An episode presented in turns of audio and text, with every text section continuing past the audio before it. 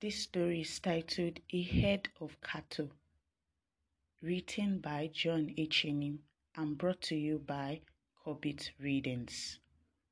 Chapter 1 The dream was lovely, at least to any warm blooded female who was being honest with herself. He was just about to kiss her.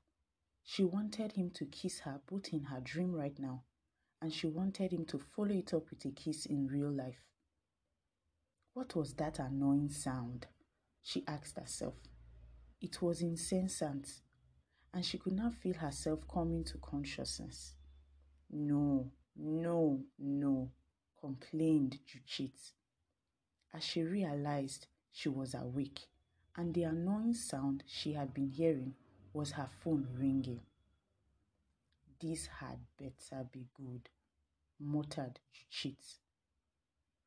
Juchit? Came the voice at the other end of the call. Sir?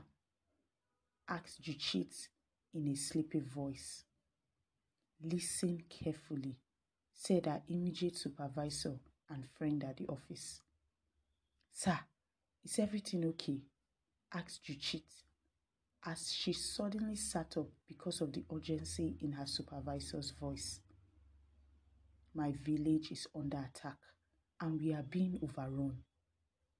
Juchit intercepted his speech because she couldn't make any sense of it. What do you mean by attacked? asked Juchit. Just listen. There is a surveillance camera on the roof of my house. It is fireproof, so even if my house is burned, it will survive.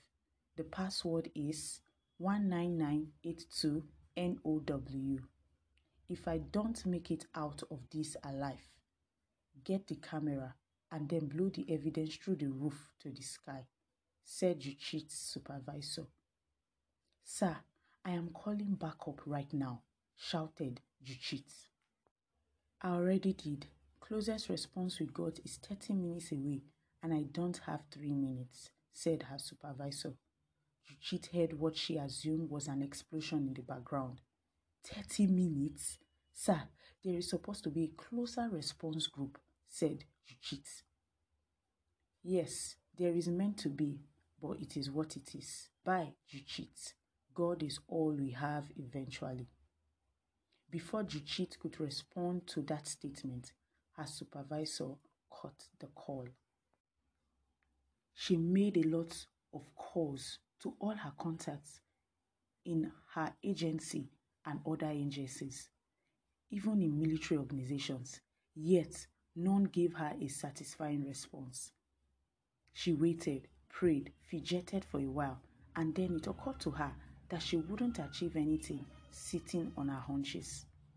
She opened her gun safe in the floor of her bedroom and looked at the DSS issued Glock 17 Gen 4.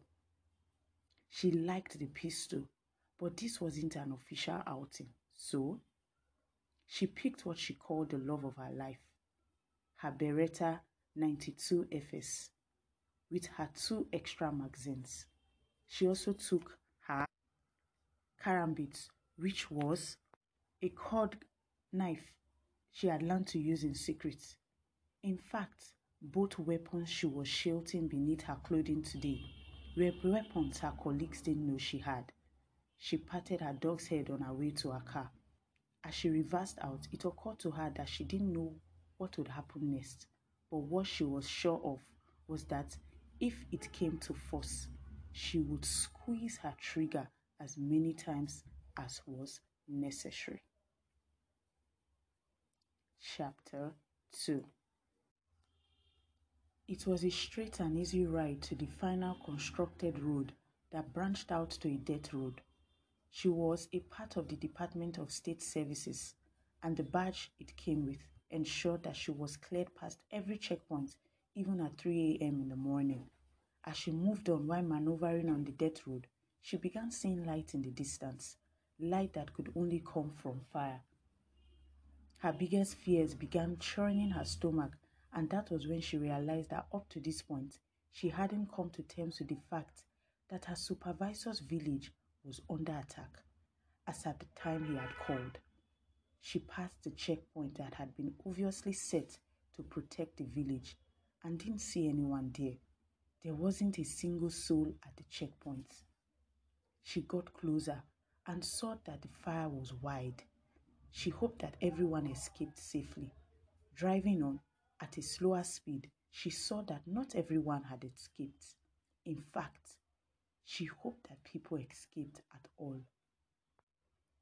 Bodies were everywhere. Bodies that had been mauled or burnt or shot. She wanted to cry, but she didn't let herself cry because she had a mission to finish.